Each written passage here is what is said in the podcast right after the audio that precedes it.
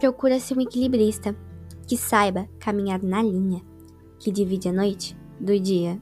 que saiba carregar nas mãos um fino pote cheio de fantasia,